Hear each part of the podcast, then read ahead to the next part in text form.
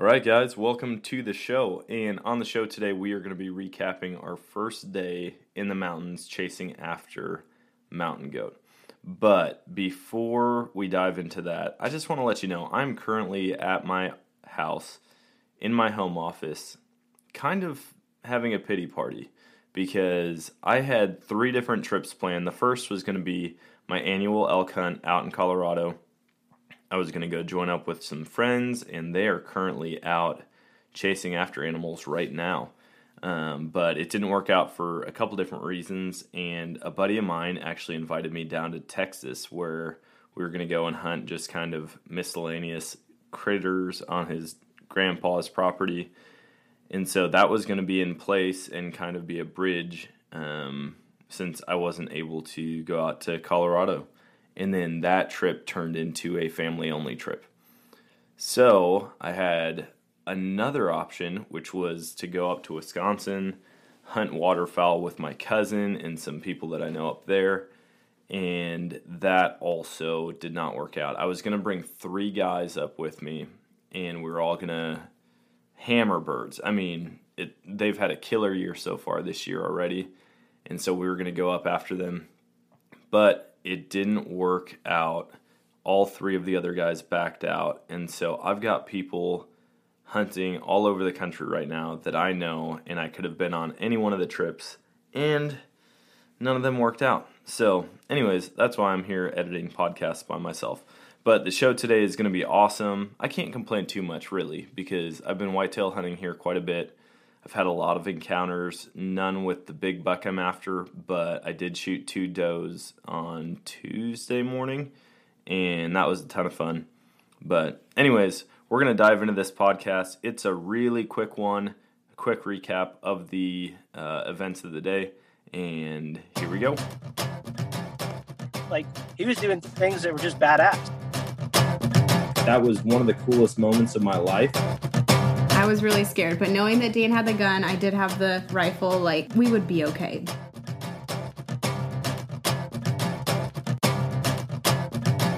All right, guys, so we are under the Noah's tarp. It's night one on the goat and bear hunt. And it's been an eventful day so far, huh? Sure has. Me and Shawn are hanging out under the Noah's tarp. Josh is in his tent. And he, he uh, was smart enough to get a good night's sleep. yeah, yeah, it was a lot of work today. It wasn't too bad of an incline climb, but it was just a long climb. A lot of, I mean, we put what, 3.7 miles? I think so. 3.7 miles on today at about mile, what do you think, two and a half, two? We spotted our first mountain goat. Yep. We're on the And- board. He was a billy. We think he was a big billy. And we tried to put a little stock on him just to get closer and get a good idea of what we're looking for. Um, we knew we couldn't shoot him yet today, but he had us busted within the first 150 yards of the stock, which was upsetting, but it was a learning lesson for sure. Yep. And then let's see what else happened while we were while we were hiking. We or while we were up there trying to get closer to him, we turned around and did a little bit of glassing once we knew he went over the mountain and spotted some elk. The first couple groups of the day. But we're probably at 20, Yep. 20 elk so far, four mule deer, one small buck and a doe, and it looked like two yearlings. And then, uh, yeah, it's been a good day so far. But we're all kind of exhausted. yeah. Um, I'm already looking at my pack, figuring out what I'm not bringing next time. Yeah. Yeah, I think there's a lot that we're going to be able to ditch. In fact, we could go completely tentless and just do this tarp from now on. Yeah. The tarp's great, but it's really great when you're in trees, not maybe so much once you're out in a, an open field. You can still make it work. We've got trekking poles. And so we could easily prop up one end with that and close off the other end and be totally covered and protected from the wind. But that would have lightened, uh, what, three pounds you think your tent is? Uh, three or four, yep. I don't think you'd want to use this in terrible weather, but it we're in pretty good conditions right now. It was mid 70s hiking in. We're anticipating probably 40 degree temperatures tonight. So it's going to get a little chilly, but I think we're prepared. What we've seen on the on the forecast is about every 10,000 feet we're going to lose 10 degrees all the way up and so even though down at the Every thousand feet. sorry did i say 10,000 yeah every 1,000 feet we're going to lose about 10 degrees and so once we get up by where we're wanting to hunt up above tree line we're going to be looking at pretty cold temperatures Yeah, mid mid to high 30s. yep i think it was a, what 38 is the low No, the high for uh, up at that elevation. Oh yeah, thirty-eight is the low. Is at what, t- ten or twelve thousand feet? I don't remember now. Yeah, I think 10. But the one thing that's been unfortunate is there have been so many people hiking, way more than I was expecting for sure. But I was very surprised and pleasantly surprised at how helpful and kind everybody's been Yeah. you know, being in Colorado, I thought we might get some flack for being in camo, carrying rifles up, and everybody's been like, "What are you after? Hey, good luck, have fun." Yeah, trying to trying to help, but nobody's seen any. But none of the hikers seem to be looking. They all kind of here with the goal of just getting their hike on, and not so much uh, doing any glassing or looking around. So we haven't met anybody that's seen anything that they've told us about. Yeah, there was one guy who gave us a lot of information just about different places that he's seen them in the past, and uh, then we did see one guy coming down, him and a lady, and they had two alpacas, and he was up here muzzleloader bear hunting, but he had no luck. He didn't see any bears. I know they're around. I mean, they're all over the place. They have to be, but it's going to be a matter of finding them probably early mornings or later in the afternoon out on those avalanche chutes. I'm guessing. Yeah, seems like that's where we've seen the most berries is out in in the old avalanche chutes where the snow took out all the trees and then gives the berries a chance to come up and and get some uh, sunlight. But I think we we were all surprised at how low we saw that mountain goat today. I mean, he was really low, all by himself. Had a beautiful coat. And what do we range him at? Like 570, 575. 575. That's a poke. Yeah. and that angle would have i mean uh, there's no way we could have gotten prone in order to take a shot just Uh-uh. because of the brush and there were aspens in between.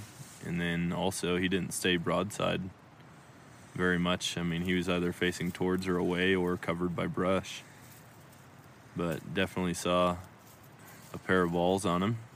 And with it being by itself you know that's also a helpful tip in knowing if it's a billy or not, but definitely not a sure thing. So, I think the game plan is just going to be to keep on getting after it, get up as high as we can, and then see what we can find from there. Yeah, hopefully this country opens up a little bit. It's a lot of trees in here. It's per- pretty hard to glass much from from the trail where we've been so far. So we need to get a little higher where the trees thin out. I think and get some clearings and set up and just glass from there, or or find a nice high point we can look across the valley from. One side of this valley seems to be sheer rock walls so far and the other side is nice south facing slopes with some uh, the avalanche chutes are all uh, got a lot of uh, got something up there. I kept seeing an eye reflecting up there. You see it? Going through the aspens, straight out, straight underneath the peak. Don't see nothing Saw it five or six times up there. I kept catching it, and I thought maybe it was a reflection of Oh, I the. do uh, see it. yeah. It's a headlamp, isn't it? I didn't know there was a trail up there. If it's a headlamp. I don't think there is, but it's definitely a headlamp. Well, thought maybe we had an animal coming into camp, but it looks like it's an actual light from something. A hiker. We got a hiker up here. Yeah, we've seen more of those than animals for sure.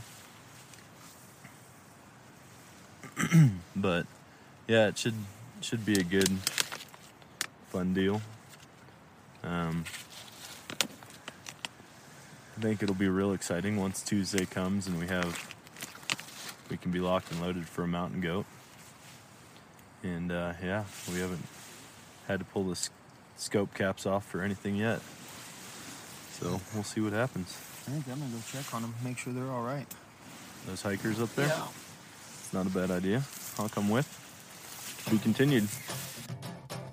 And that wraps up the podcast for today. Um, it was a lot of fun to sit and chat with Shawn. Like I said, it was a really quick recap of the events from day one of the hunt. But we ended up cutting it short because we saw that guy hiking down the mountain. Um, we thought it was kind of weird, but by the end of the week, we realized it was a pretty normal occurrence to see people walking in the middle of the night with just a headlamp on down the trails. So um, the guy ended up being okay. He's just hiking back out to his vehicle after dark. So, anyways, we had a great time and we've got a lot more good content coming up. So, as always, stick around. Uh, always choose adventure. Hopefully, you guys are out. I mean, we are in full swing of the bow season here in Missouri, and um, the rut is about to kick off. So, hopefully, you guys are out hunting something, getting on some type of adventure, fishing, whatever that may be. But until next time, God bless and see you soon.